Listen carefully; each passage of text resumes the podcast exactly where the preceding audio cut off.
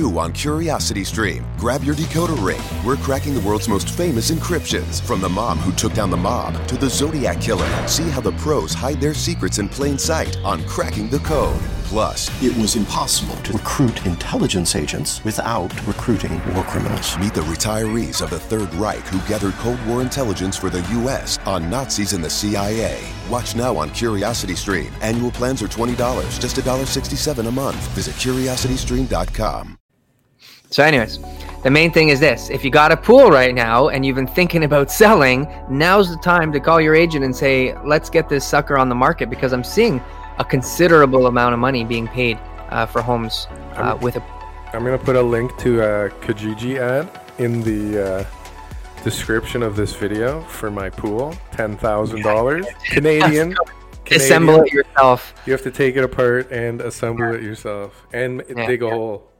Yeah, that's funny. Yeah, so there's a lot. Big. That makes sense, but like we got a lot of things. So okay, I'll give you a few more of them. Home offices. Sure. Okay. If you've been doing if you've been trying to work from home with your kids running around the house because you're in an open concept, whatever, you understand and appreciate the home office more than anybody else. Are there still areas in Toronto that don't have like super high speed internet connections?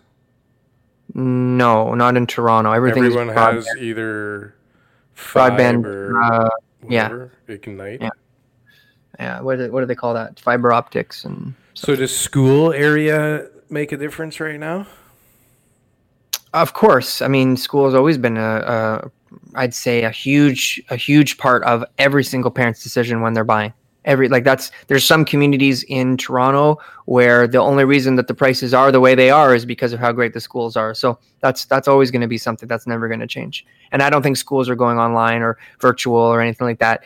Parents will make sure that they're sending their kids shrink wrapped if they have to, because nobody's going to be taking care of their kids at home, permanently. That's not going to happen. Well, no, I think that there's going to be always a demand for people to be in the right school neighborhood. You know, kids are our pride and joy, right? So they'll only look in an area that has the school they want, and then they'll find the best house that they can afford in that neighborhood. Plenty of people will rent in an area instead of buying because they can't afford it.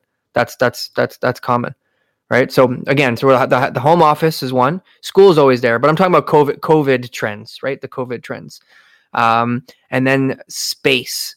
That's the biggest one. That's why we're seeing this luxury market, because if you got four kids and you were living in a 3-bedroom bungalow before, maybe it was manageable because you were at work, your wife was at work, the kids were at school, things were happening. There was only a couple hours a day where actually everybody would be home that wasn't sleeping, and you would be, faced to deal with, the limited space. But now that you've been home so much, and now that you can see, like, man, this is not manageable. And if this lasts longer, if this ever happens again, it's just never an idea that we ever had where that we'd be forced in our houses, that we'd have to stay home and we weren't able to leave. So because of this pandemic, we're in larger homes coming back into demand. People were actually trending away from larger homes for a while, even costs down. Even if they could afford them? Families were smaller. I mean, there's always people looking for them, but the modern family, the millennials and people like that, not to label a generation in this way, but there is definitely younger people who were smaller homes instead of the homes that they grew up in, because they didn't feel they needed that formal living room with the French doors. They didn't need the, extra space like, maybe the house that they grew up in. So, they were gearing towards, location, they were gearing towards transit, they were looking at stuff like that as a priority as opposed to space. So we're seeing just a shift back into people saying, well, look, I don't mind if I'm not close to work because I'm going to get a bigger house out in the suburbs or further away from the city because I'm only going to work once a week when this is all done anyways. So you're talking about the person living at Avenue and Lawrence or Yonge and Lawrence or somewhere in like a 20-footer that has money. It's a nice property. It's a nice place to live. But they're like, this place is just way too tight. We can afford it. Let's go to Thornhill or whatever the hell. That's a great example of the people who are moving right now. Because the person that's living in a piece of shit bungalow, like, he's not doing that. Even if his bungalow is like worth $1.4 million because he lives in a good area. Like, there's some people that just have this great property, but they have no money. Sure. And people, if they can't afford it, they're not going to do it. But you have to, I think everyone underestimates how much money is actually in Toronto and how sort of fiscally responsible some people really are. And they've got no mortgage. They've had no, debt that they didn't need to carry. They've got, basically their minimum needs, especially people if they're coming from, other parts of the world where, Canadian standards are a little bit different. So now they're saying, well, look, I can afford this. I can get a mortgage. I can have anything that I really want here. And it wasn't so important to me 6 months ago, but now having that extra bedroom, that extra washroom, that main floor office, that pool, bigger square footage, whatever it is, would really be nice right now. So why am I torturing myself and staying in this property just to avoid debt or just to keep my money? Also, or if you have money, live here. Stock market, take it out of the stock market, because like you said, it's going all over the place. Take it out of the stock market and put it into real estate, something that is more stable, that you can touch and feel, that you feel confident in, and that's what Toronto people have, is they have confidence in the real estate market long term.